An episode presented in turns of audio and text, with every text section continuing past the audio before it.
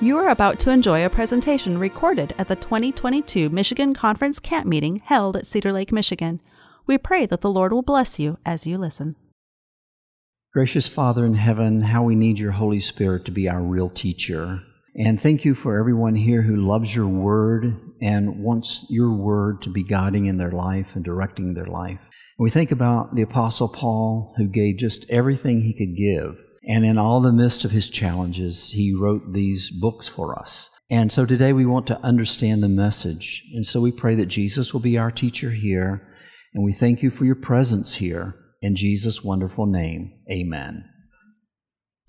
Now, I really want you to be able to, to, if you have a question, please don't be afraid to raise your hand. We'll get that question. Maybe it's a comment. Uh, if I get too many, of course, sometimes I might have to shepherd us along because we do want to get through the material if we can. Particularly, I want to get through the first four chapters. Now, we've got six sessions to do that, and so I'm hoping that we can get through all, all six sessions, all, all six chapters. Um, I haven't done that yet, but so if you have your Bibles, you will need your Bibles, one form or another. And so if you open them to the book of Galatians, we'll get started. But first of all, I want to, um, and by the way, I'm not trying to sell books, but uh, if you're interested, the ABC has it. This is a workbook. The reason I wrote these two, I have one on Romans and one on Galatians, and the reason I wrote them is I want people to get into the Word. So it has my notes, but it and it has the answers in the back. Uh, but I want you to be able to get into the Word and wrestle with the Word. It's one thing to listen to somebody, it's another thing to read it and to understand it on your own so that when you talk to somebody, you can talk to them and, and have confidence. And so that's what I want. That's the reason I've got those two. So I, I think they're available at the ABC. In fact, I know both of them should be. All right, so to get started, who, we'll just start, and you probably know the answer to this, some of this, but the introduction is important. Uh, the Galatians were Celtics. Now, if you if you've got French blood in you and Belgian blood in you and that area, Britain, uh, you probably got some Celtic blood in you. Some people say Celtic, Celtic, however you want to say it.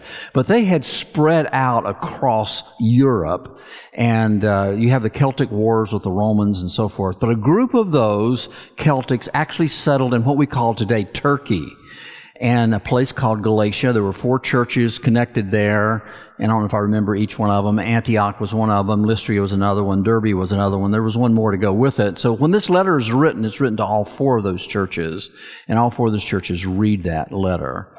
And maybe they discuss it among themselves. They actually were in politically in control. The Galatians continue to be politically in control even when Paul was writing this, even though it was under the Roman Empire. So that's just a little bit of uh, setting a background. Now, these folk also have connections all across Europe. We know that we know the gospel got to Britain very early, long before uh, papal legates showed up there and papal missionaries showed up. The gospel had already been entrenched. In fact, um, who was the great missionary there? Columba and there was one before him, St. Patrick. St. Patrick, by the way, was an early Christian who kept the Sabbath, and also Columbi or Columbi. Uh, he also did the same. He was a disciple of, of St. Patrick, and they had the gospel early there, and they had been teaching it, and a lot of Britain uh, had been converted to it. So that's just a little bit of um, a, a little bit of background. But Galatians not only had an impact on the early church, it also has an impact uh, bringing us out of the dark ages. In fact, Martin Luther would call this book, he said, I am, I am married to this book. Uh, he loved Galatians, and uh, along with Romans, of course. The, Galatians was written very early in, in Paul's ministry. Romans written very at the very end. You can kind of see the difference. Romans is more organized in that sense. But you get things out of Galatians that you don't get in Romans, and uh, or at least it's not as is uh, evident there.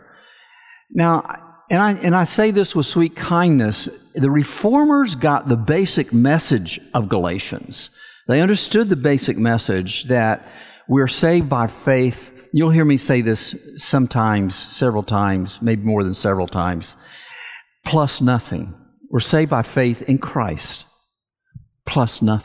Um, they, they understood that. But what they didn't grasp, and actually I think it's been, been left till now, till, till Adventists came along, they did not, and I say this kindly, I'm not, we're not better than anybody else, so I underline that, but Revelation understanding as the Puritan pastor watched people head for America from the shores of the Netherlands, he said to them, he was English, but they were coming to America. It wasn't working out in Netherlands for them. And he said, There is more and more light to burst from the Word of God. And so, the, what they didn't get is they did not get the connection of Galatians to the heavenly sanctuary. They didn't grab that. But it's there, and it's very powerfully there. And, and we'll get into that, particularly as we get into chapter 4. Now, because of the setting that we're in, sometimes it's a little difficult for people to grasp everything that's there, but I don't really think it is if you keep looking at the context. But you may have questions. But Galatians is, after I did the one on Romans, then I did the one on Galatians. I almost like Galatians better than than the one on Romans, just because there's something about Galatians that Paul is so passionate in Galatians, and and you will uh, you'll hear that as we go through. Uh, there have been many convoluted uh, positions or teachings by Christian entities that I want to say are frankly embarrassing. Um, they're embarrassing, and I say this for, to apologize for my evangelical friends. I mean, they go around sometimes and they say, you know, God's law, His Ten Commandments have been done away with. You don't have to keep the Ten Commandments. And then they say, well, no, nine of them are okay, but there's one of them. That's embarrassing. I mean, come on. Either the Ten Commandments stand together or they don't. You can't cut and divide them. So our evangelical friends do that, and like I said, I, it's awkward.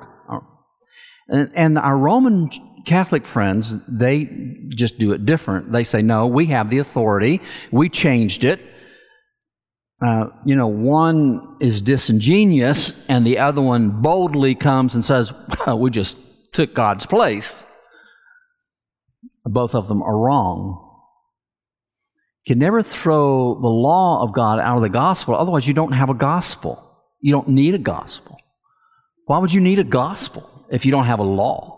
If you don't have a law, there's no guilt. And uh, we all have a guilt problem. So we, we need Galatians and Romans and the gospel. Really, all Paul is doing is reflecting the gospel that Jesus taught, but maybe more on that uh, uh, later. And of course, today it's very popular for people to put all world religions in the same basket. Have you seen that a lot? It's uh, I call it ecumenical fantasy. Um, and of course, many religious leaders today, they say, oh, there are many roads to heaven. And if you follow their rituals and their maxims and their rules, they promise to give you eternal life. And we could also add to that the cult of individualism. And that's a big deal today.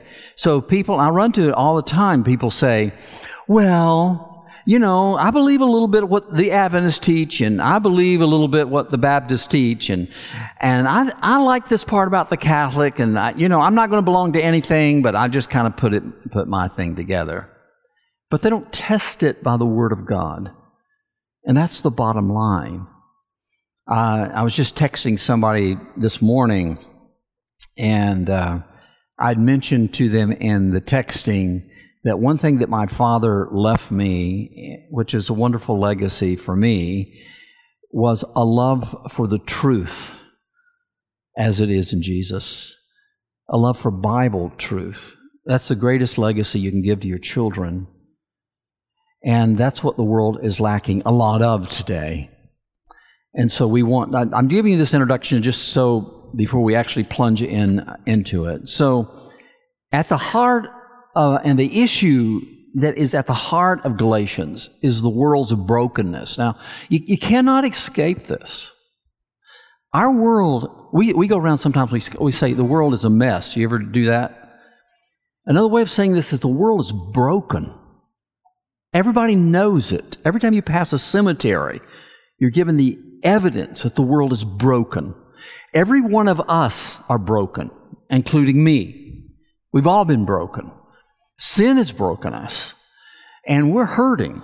The world is hurting. And I mean, it's almost, I almost don't want to even look at the news anymore. You don't know who's shooting who anymore, kind of a thing. It's, it's craziness. The Spirit of God is being withdrawn from the earth, and that's what's happening. And as the Spirit of God is withdrawn from the earth, you see all these terrible calamities. People say, Well, what's happening? Well, I can tell you what's happening. God's Spirit is being withdrawn. People turn their backs on Him, eventually He lets them have their own way and, and their own goes. So, at the heart of this whole thing is the brokenness. And why are we broken? We're broken because of morality. Morality, by the way, is a big deal today. It's, we're ha- in our culture today, we're having huge arguments about what's right and what's wrong. You know, and I'm not trying to play politics here, but just give you a quick example. You know, the, uh, I saw a picture of somebody the other day uh, had tied themselves to some kind of a something and the world will end in 1200 and so many days if we don't change the climate. That's to them, if you don't go along with them, you're, you're immoral. That's how it's not a matter of opinion. It's morality. And if you're immoral, they want to eliminate you. That sound like Revelation 13? And I, I, you could go on and on. You can, you can get into the whole um, uh, sexual breakdown, morality breakdown in America. Same thing. What? You won't call me by my selected gender. I'm not trying to make fun of anybody here. I'm just simply saying for them it's a moral issue. And so everything has gotten to be more. So we'll get, we're going to get into this whole morality because that's exactly what the gospel speaks to. The, the book of Galatians is not irrelevant. It's very relevant for our, our world uh, today. Now, I mentioned earlier that Galatians puts the, the, um, the earthly sanctuary with its symbols, its laws, its types in its proper place. I, I know I just read that off my notes, but I want to say that again. Galatians gets the earthly sanctuary with its types and its symbols, it gets it in the proper place. Unflinchingly, it affirms the truth that the earthly sanctuary, with its law, laws, must give way to the reality of Jesus Christ. Now that's the, that's the heart of everything here. Jesus, who reigns in our hearts and intercedes for us as our high priest in the heavenly sanctuary. And I want to say this, and I say it, I wish I could underline it a thousand times. This is the source of Christian power. And the early church, the early church understood this. They understood that this living Christ, who's in the heavenly sanctuary, was also living in their heart. He was the essence of the gospel, and he was a reality. He wasn't a theory per se. Nothing wrong with theory. You need the right truth, but he was a reality. So Finally, before we get into the text itself, the heavenly sanctuary and the high priestly ministry of Jesus is the context of the gospel. I can make the Bible say anything I want it to say if I take it out of context. And you can too. So the gospel does have a context, and that context is the heavenly sanctuary cannot escape that out of the New Testament. Um, and so Galatians makes sure that we have that. And, and let me say this without that guiding context of the heavenly sanctuary, the gospel will be distorted. And I say this again, again kindly to our, our Roman, our Roman friends what they have done is created an earthly sanctuary with an earthly priesthood, and so therefore it's out of the context. The law of God's out of the context. Our, our evangelical friends and Protestant friends don't really know much about what's going on there, so they don't have a context to understand the gospel. If you don't have the context, it will be distorted. By the way, even in Adventism, there are some distortions. And I'll probably speak to some of those. And some of them are pretty prevalent in some places. Now, I want to say something else. You should test everybody. I, I don't care how charismatic those preachers are, and I'm one of them, not necessarily charismatic, but I'm just a fellow traveler. I, you, as Adventists, you need to, we need to make sure that it's not snap, crackle, and pop that we enjoy. You test people by the Word of God. You test your ministers by the Word. Test your elders. Test your Sabbath school teachers. How does this fit with Scripture? That's what made Adventists very strong. We live in a world of religious entertainment, and Adventists are no different. We like it too sometimes, you know. And I'm not being critical, I'm just saying it's easy to get pulled into that kind of a thing and and just say, oh, that's so wonderful, without checking to see if that is solid scriptural truth. You with me on that? So, so you, you know, as we go through this, I want you to always have that uh, in your mind here. All right, let's uh, let's go to the first chapter of Galatians, and uh, we're going to look at we're going to look at verse one. And Paul makes a very important claim here. One of his things for the uh, the Galatians is because uh, he wants them to understand that he's genuinely an apostle. Now we could say he's the thirteenth apostle. Uh, and we're going to we're going to say he's going to give the arguments of why he's authentic when he gives the gospel of Galatians, and it's important to have that authentic uh, thing. So in verse one, Paul, an apostle, not from men nor through men, but through Jesus Christ and God the Father who raised him from the dead. So who does Paul say he has been commissioned by to be equal to one of the apostles? Who does, yeah, Christ Himself and the Father. So he says, I, am not basically, now he's going to really bore in on this uh, as, we, as we go along. So we're going to find that the Apostle Paul does something, and we'll get into that in chapter 2. Probably won't get through that today, but uh, in chapter 2, the Apostle Paul corrects none other than the Apostle Peter. And if he had not corrected Peter, the gospel would have been upended for all of us. And you have to say, you have to give Paul some credit. It takes some intestinal fortitude to stand up to a charismatic person like Peter to his face and basically say, Peter, you're wrong. Talk more about that later. But so he certainly uh, exhibits uh, this whole whole issue I'm not going to go through every last verse, although I would be tempted to do, to do that, but we'll go through uh, quite a bit of it. Uh, let's look at verse 4 here, and um, verse 4. I'll start with verse 3. Grace to you and peace. So he wants them to have grace and peace. By the way, grace is such a beautiful word. We'll talk more about that. Grace and peace, they go together from God the Father and from our Lord Jesus Christ, who gave himself for our sins. Notice two things that Jesus does here in verse 4. Who gave himself for our sins that he might deliver us. There's the second one. First, he gives himself for our sins, and then he does what after he gives himself for our sins? Delivers us.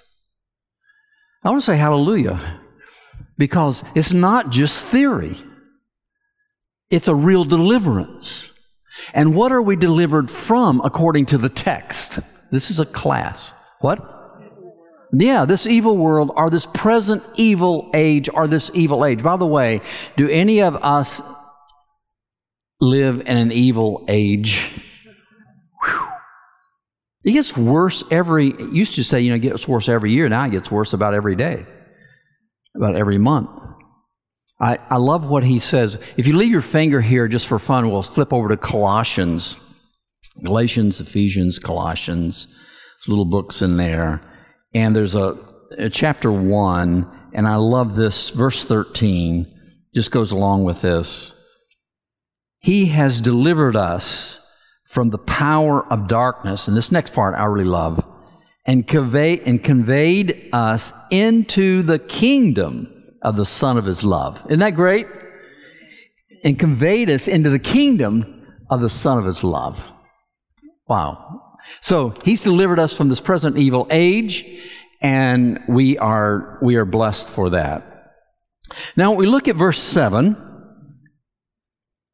Uh, verse 6, let's look at 6 and 7. I marvel that you are turning away so soon from him who called you in the grace to a different gospel. Why is Paul so amazed here? He's kind of shocked. What, what, what happened? Have you ever seen anybody embrace the gospel and then turn away from it and embrace something else? And he says, I'm, I'm, I'm amazed how quickly this happened.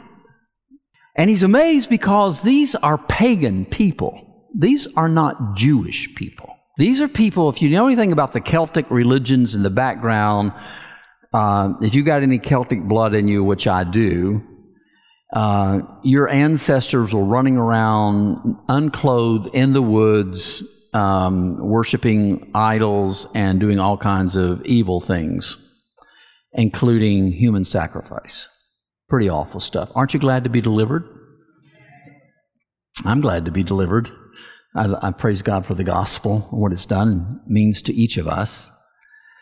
Um, so, uh, going back now to verse verse uh, six, he talks about a different gospel. But notice verse seven, which is not another. Now he's going to double, triple down on this. He's going to say there is no such thing as another gospel. There's only one.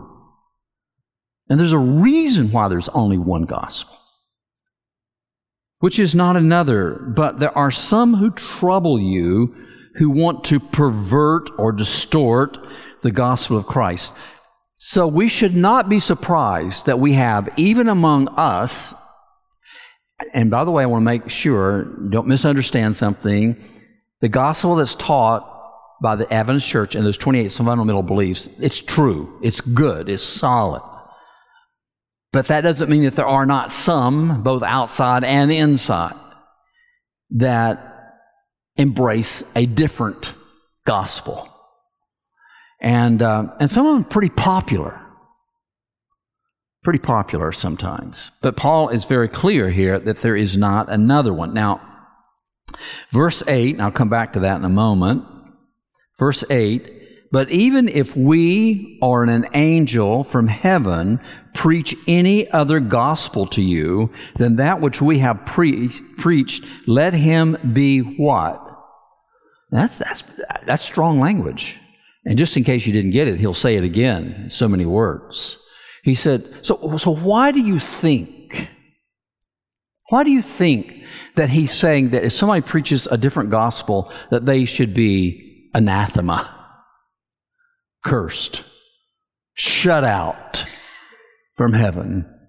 Why, why, would he, why would he make that kind of a statement? And why is he saying so insistent that you can't not have a smorgasbord gospel? You can only have one. All right. Some of you are raising your hand trying to respond to me, and that's good. Um, let me just bore in why. The gospel is given to Paul by none other than Jesus himself. Follow me? And we'll get more of that in a few moments. The gospel reflects Jesus himself if you change the, in order to get a changed gospel, you have to change Jesus. And he says, I am the same yesterday, today, and forever. The other thing is, the gospel is perfect. And you cannot improve perfect unless you mess it up. And then it's not improved. Understand? So there's some things that you can't mess with. And the gospel of Jesus is one of those. So Jesus is unchangeable. The gospel is unchangeable because Jesus is unchangeable. And the gospel is unchangeable because the gospel is perfect. And an imperfect gospel can deliver no one. Now that gets to be pretty important, isn't it? By the way, if you were out in some uh, disastrous situation, let's say you got caught in a flood and there's a river and you're caught in the middle of the river and you're hoping one of those helicopters will come in and they come in and they're ready to deliver you, but the equipment they have doesn't work. Pretty serious. Listen, you and I both want to walk the streets of gold. Amen. That's why we're here. And I want the true gospel because it's the only way I can be delivered ultimately, both presently and ultimately, from this present evil age. So that's why Paul will not take any prisoners here. He says, No, you cannot change the gospel. And if you do, you are cursed. By the way, because if you if you're cursed because you're telling people and offering them something that can't deliver them. Does that make sense? You don't want to do that. If you offer somebody something, you want it to work. If you give me some medicine, if I'm sick, I really want it to work. And so that's what what this is this is about. So um, let's let's go on. Uh, I really explained verse eight. Verse eight says, you know, if an angel preaches it or I preach it, let him be accursed, because you can't change it. Not even the angels of God can change it because Jesus is unchangeable. Um, yeah, let me just make another comment about this unchangeable gospel for a moment. I know that this flies in the face of the world we live in, and you, you understand that.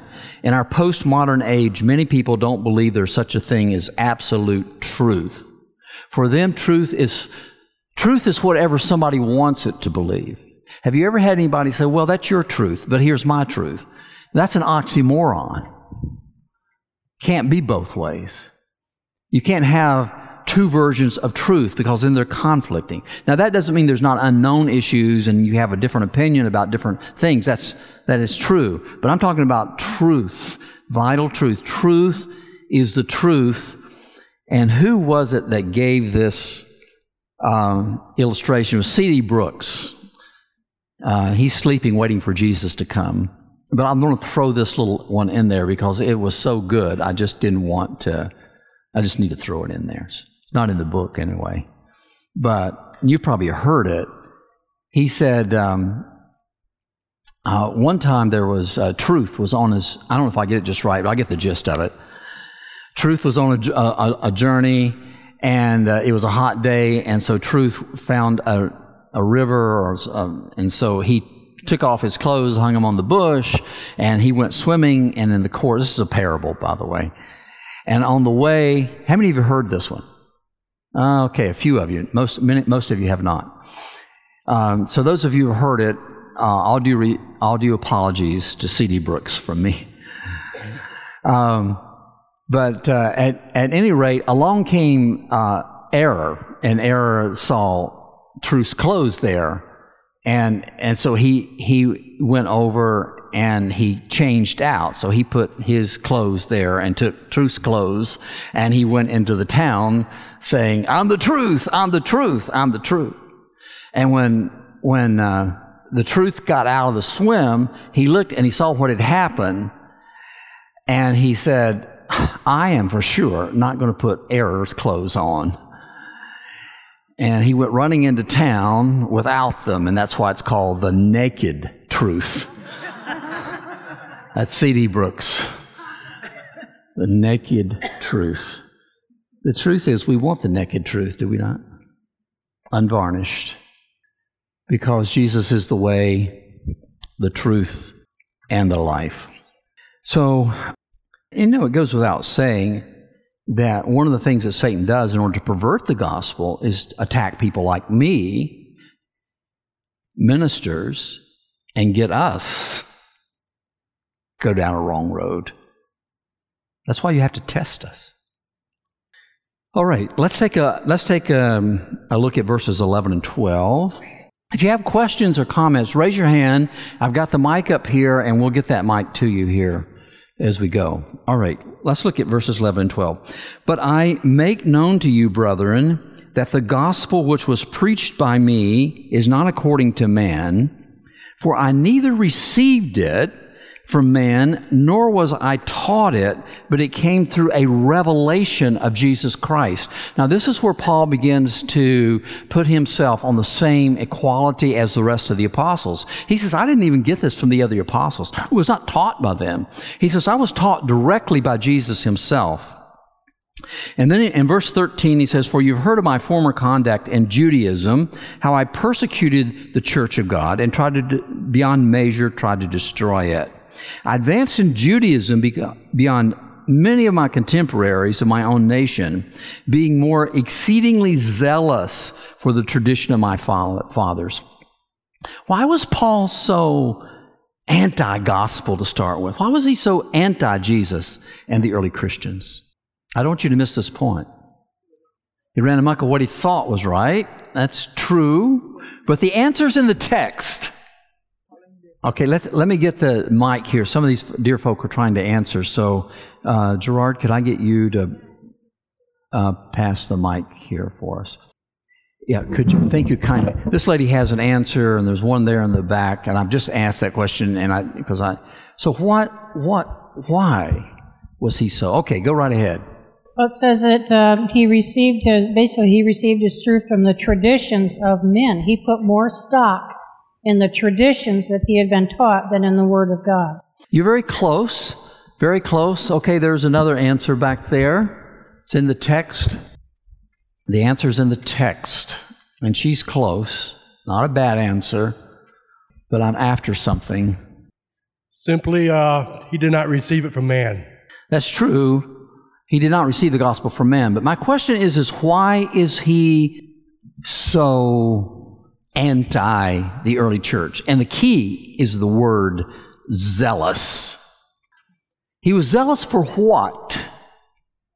He's very clear, and she was very close in her answer.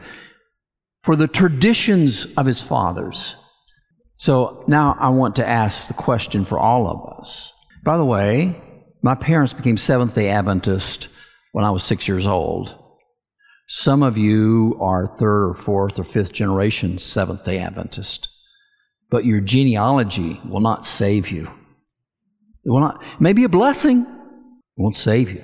You need to make sure there was a point in my life when I had to embrace the scripture, embrace the Savior, and embrace it on my own and understand it for myself. And then that's when it became powerful for me. So there are many people that love their mommy and their daddy and their grandpappies and their grandmamas and all of that kind of stuff. And I've been a whatever forever. So the real question is, do you have this living Christ living in you? So people, you're at the mark of the beast, people are going to be angry because of Revelation chapter 13 verse 12 here are the patience of the saints who keep the commandments of God in the faith of Jesus. And they said, well, that, that doesn't fit our traditions. And, and, and we've, uh, we've gone down a road that where tradition was uh, laid aside and we've got it back now. And you people are, it's going to be anger, a lot of anger. I've been a whatever ever since. And it's, it's human nature. I want to be zealous for the truth as it is in Jesus. Paul's mind was so closed that the only way that God could get his attention was on the road of Damascus. Have you ever had a child that you couldn't get their attention until you swatted them on the seat of the pants? I know that's not popular, but it's all right to do. Appropriate way, of course. Sometimes you can't get their attention until you. That's what God had to do with Paul. Um, okay, let's let's go on. Just didn't want to didn't want to miss miss that. Now, he said, "I'm separated by the grace of God from my mother's womb to reveal His son, verse 16, to reveal His Son in me. I love that that I might preach Him among the Gentiles. I did not. Here he is again. I did not immediately confirm." confer with flesh and blood, nor did I go up to Jerusalem to those who were apostles before me, but I went to Arabia. I'm looking at verse 17, and returned again to Damascus. So he has this vision. We all know the story of the Damascus Road. He goes to Arabia. How long he stays in Arabia, we do not know. I think it's the Arabian desert that he's talking about. And then he comes back to Damascus. And then the next verse says something very insightful. Verse 18. Then after how many years? Mm. Let me ask you a question. What was the length of the ministry of Jesus?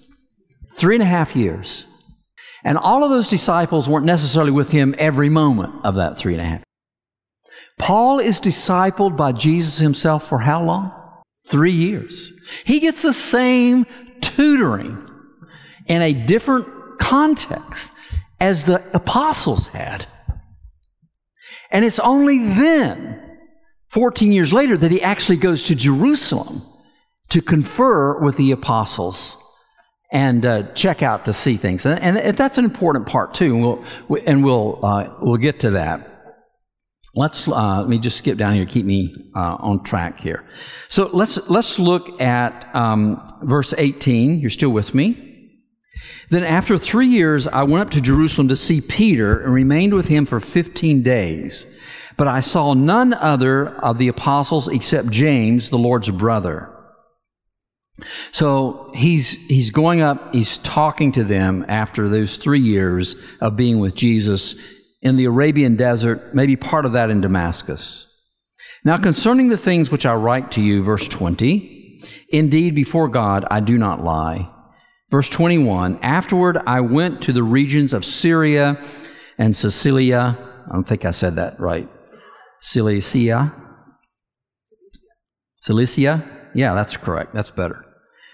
And I was unknown by faith to the churches of Judea, which were in Christ.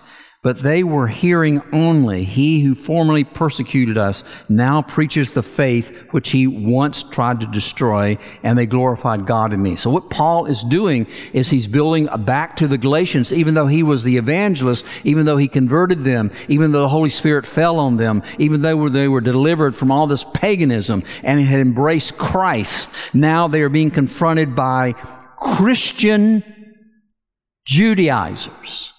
Christian Judaizers who are undoing what the Apostle Paul had done. And they're saying, but we are authentic, and we'll talk about who these people are in just a moment. We're authentic. And he is giving his own credentials here.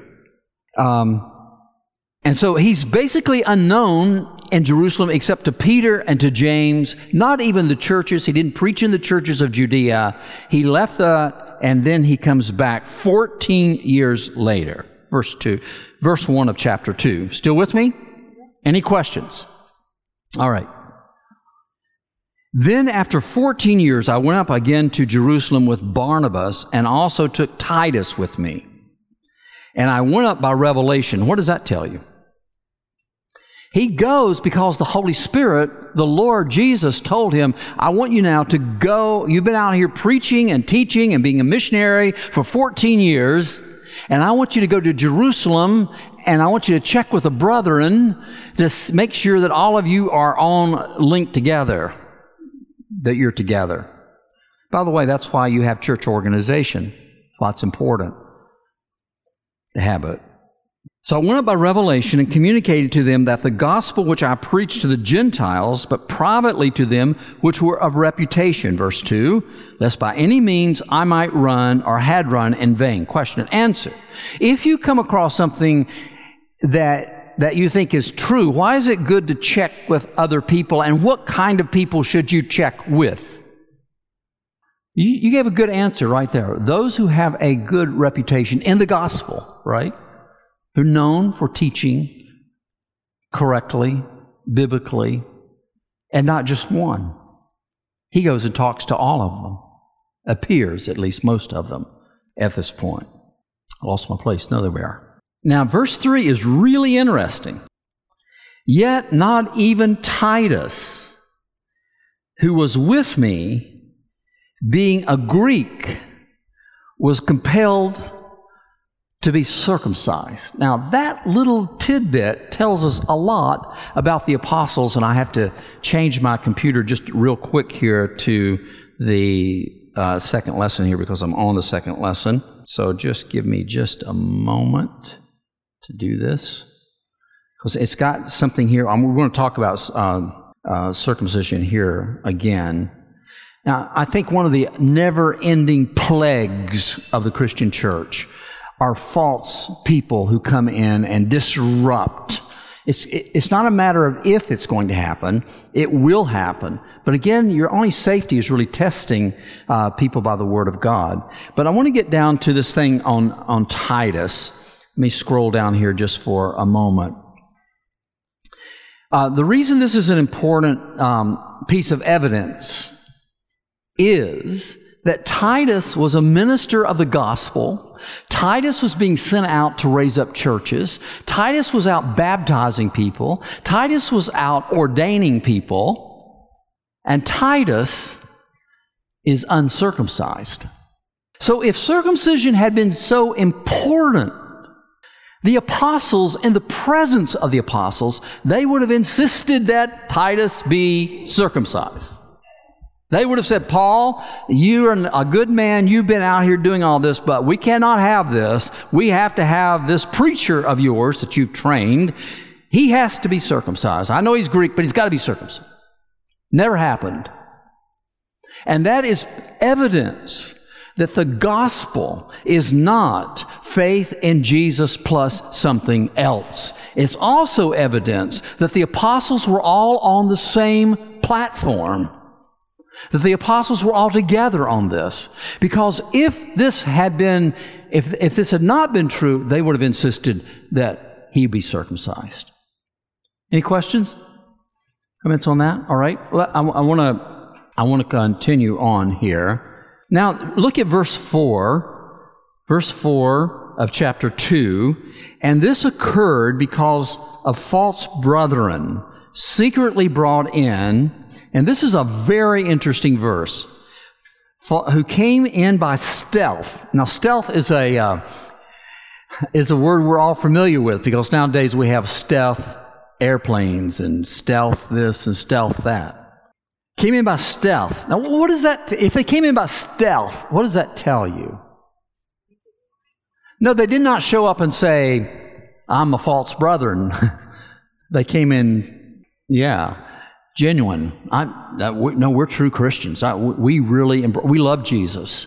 Jesus is very important to us. We really love him, and we are really genuine brethren. But we have to tell you, Galatians, the Apostle Paul is a very fine person, but we have to tell you that he left something out. Now, if you are to be justified, and that word justified is a big word, and we're going to get into that word. You want that word, justified, applied to your life. If you're going to be justified, Galatians, you really have to add something else. There's something else that's really, really important. And the reason we know that, and you got to remember, Galatians, that uh, Israel goes way back. We go back to Moses. We go back to Abraham. And um, this is something given to us by God Himself. Question and answer. Was that true? Yes, it was true. You're absolutely right. It's true. It's given to us by God. It doesn't change. So if you are going to be justified, you must be circumcised. Now, that wasn't unusual for Jewish people to say that because if you wanted to become a Jew, by the way, the Jews, or even Jesus said, you go all over the world and make a convert. He's a worse devil when you get done with him than he was before you touched him. But in order to become a Jew, you had to be circumcised. So circumcision is a big deal for the Jewish people. Now, I'm going to be kind to these false brethren, and I'm going to tell you who I think they are. They are Pharisees that were converted. They had not given up their Phariseeism they believed in Jesus as the Messiah earnestly, but they believed in Jesus, the Messiah, plus the rituals of the temple that were still going on. Uh, you got to remember the temple is still there today. They're still offering the sacrifices and all those kinds of. Listen, these people grew up believing this was the way of salvation. And I'm going to talk more about as we get into this how the Jewish people actually perverted this whole thing. And that perversion uh, is still going on around us. Satan, by the way, Satan's tools, um, he never changes. He just keeps repackaging it. And so he says they came in by stealth and, and they were there to take away our liberty. So what is Christian liberty? That's an important question. Don't you want liberty? Don't we all like liberty? Do you like liberty of the United States of America? Yes, we do. A lot of people like to come here because it's free. I was just watching or seeing somebody the other day. It's not going to be free. Not careful. All right, in this context, Christian liberty, in this context, Christian liberty means freedom from observing Jewish temple rituals. Now, if you're listening to what I'm saying right now, and I know that you are, you can see how this whole sanctuary business is going to get really involved in this thing. And, and how the heavenly sanctuary is going to get involved in it. So let me go back to this. Still, you still with me? Okay? All right. In this context, Christian liberty means freedom from observing Jewish temple rituals or performing any human works as a means of justification. I'm going to read this because I don't want to, I don't want to get lost on this one. But let's take a look at circumcision. Um, this is a delicate subject, so I think I'm going to stick to my written thing here. But I think you'll get it. Let's take a look at circumcision. This was considered the real sign of being Jewish. Jewish converts were circumcised. Jewish parents, without fail, would have their sons circumcised on the eighth day after the birth. Otherwise, one was not considered Jewish. Circumcision originated with God when he told Abraham to circumcise every male of his household. Requiring Abraham and his family to be circumcised God was giving his descendants a constant reminder of the gospel. Like Abraham, the Jews could only succeed by putting their absolute faith in God. Now, we say that off the top of our lips, but at the bottom line, the crucial thing is our faith. This faith in God is the foundation of the gospel. Unlike the rest of the world, the Jews were to be a people who trusted their God supremely. Think of the three worthy Hebrews, the fiery furnace. However, practicing and practicing Abraham's faith, their natural hearts, like his, would need to be cut off from the selfishness and faithlessness. It was Moses who later said to the men of Israel, Therefore circumcise the foreskin of your heart and be stiff-necked no longer, Deuteronomy 10, 16. In other words, the symbol, Moses was saying, will not save you if you exhibit a stubborn lack of trust in God. The circumcision of their stiff-necked nature was necessary to reveal in them God's life giving power. By the way, is Christ in you life giving? Mm. One may ask why God chose the male reproductive organ for this symbol. Even though it was the fountain of physical life for the next generation, it was covered by a foreskin when the foreskin was cut off or circumcised, this organ of life was then uncovered or revealed. As leader of his home, the husband was to be the fountain of life by giving spiritual leadership to the next generation. Just as he gave physical life to his children, so he was to give them spiritual life.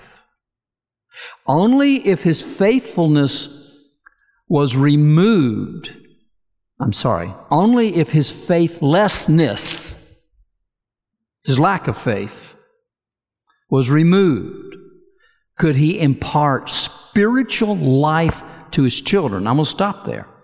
If you give them physical life, how important is it to give them spiritual life? They will not have life unless you give them spiritual life. The physical life will come to an end.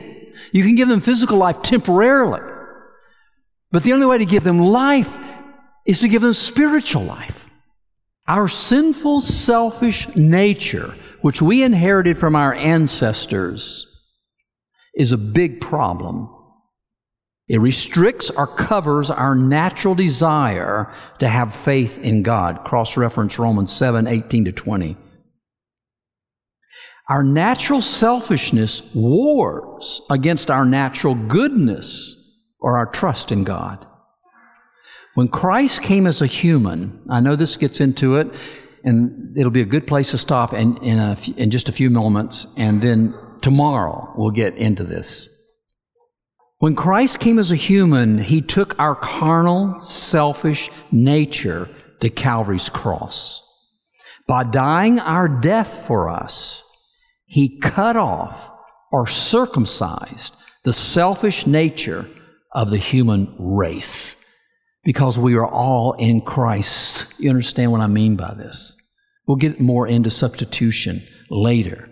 But when Jesus does this, because he created us, he's come that second Adam, and when he cuts this off at Calvary's cross, when he dies, his human nature dies, he's cut off this carnal, which is another word for selfish nature.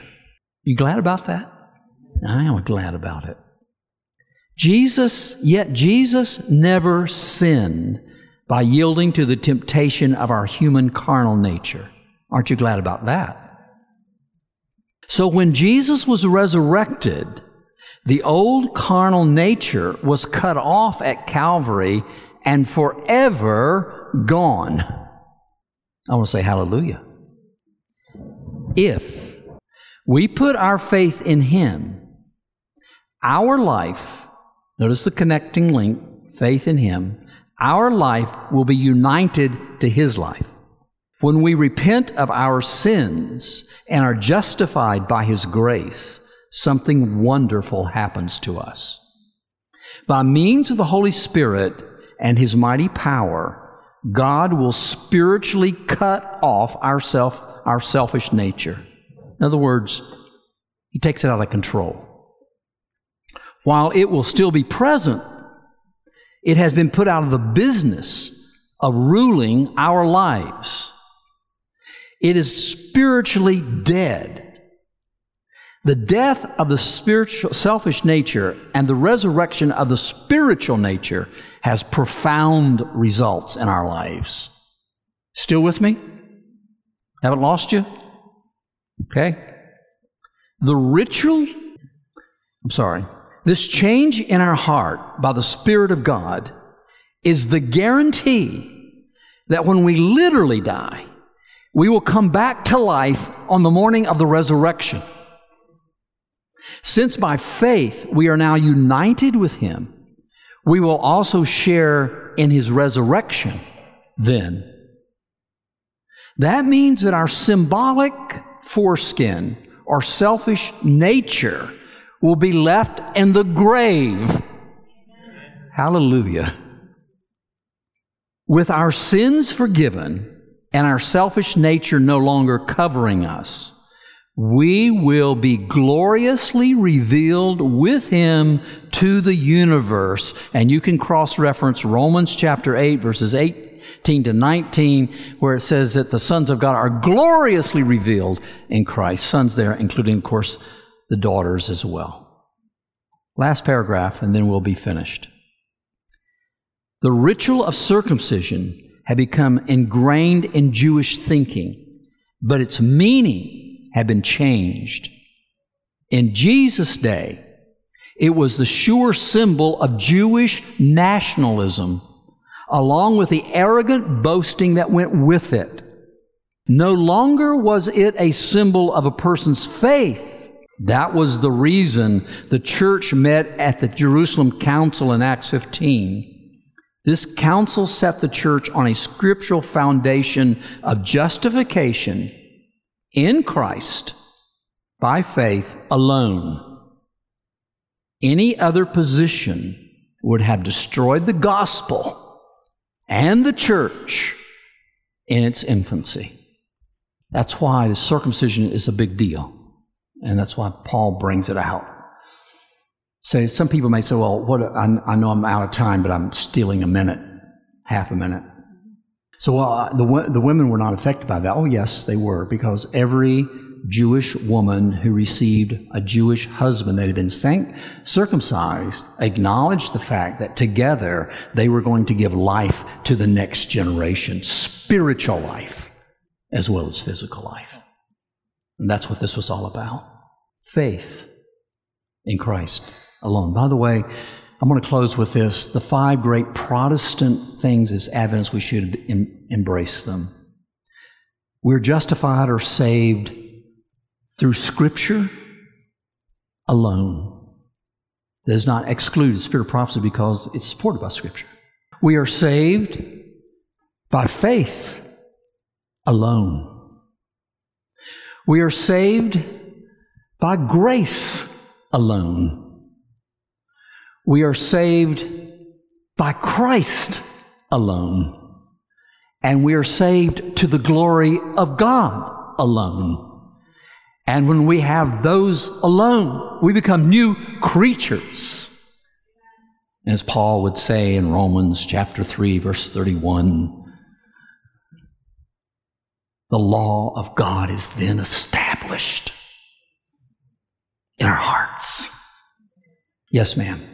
When you were talking um, about how the women are included in the whole circumcision thing um, uh, as giving life, my children's father never came to an understanding.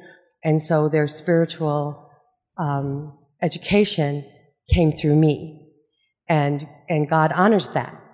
And, and, um, and my children, all of them, uh, not to my honor or glory, but to the honor and glory of Jesus Christ, all made a decision for God. And so Amen. he honors that mother's faith, even if there isn't a, a priest in the home, if there's that praying mother Yes. who is offering up those children Yes. and, and, and putting herself um, uh, uh, in the Lord, then he takes over that, that place in the family for that mother or wife who doesn't have the husband who's supposed to be doing a, a, a, a, role of, of Yeah. the priest. Yeah. Thank you so much for that. And you're bringing us forward. The Apostle Paul had the same challenges in the new, in the early Christian church. And he says, if one of you are in Christ, the children are sanctified. That's what he said. But of course, what we've been talking about is this whole, the reason for this circumcision and why God gave it to start with. It was always to be a symbol of their faith in God supremely and to pass that on to the next generation. That was the hope. That was the reason for the symbol. Well, we're out of time. Tomorrow, we're going to get plunging more into chapter two. Let me tell you, this is going to get better and better and better. We're going to get into chapter three. We're going to get into Hagar, and uh, not in chapter three. Tomorrow, we're going to get into, yeah, chapter three is fantastic. I think we'll get a, a good ways into chapter three. Chapter four gets into Hagar and, and uh, Sarah and all of those. It's, it's, a, it's a wonderful thing. Anyway, thank you for being here. Let's bow our heads for closing prayer. Gracious Father, thank you for this time we can spend together understanding what you're doing for us. And to understand, Heavenly Father, the issues, the big issues, not only in the early Christian church, but issues similar nature, maybe in a different package that we all face today. May we leave here today and every day determined to put our faith in Christ alone. In Jesus' name, amen. To listen to more of these presentations, you may visit the audio archives at misda.org slash audio 22 or search for Michigan Conference Camp Meeting wherever you get your podcasts.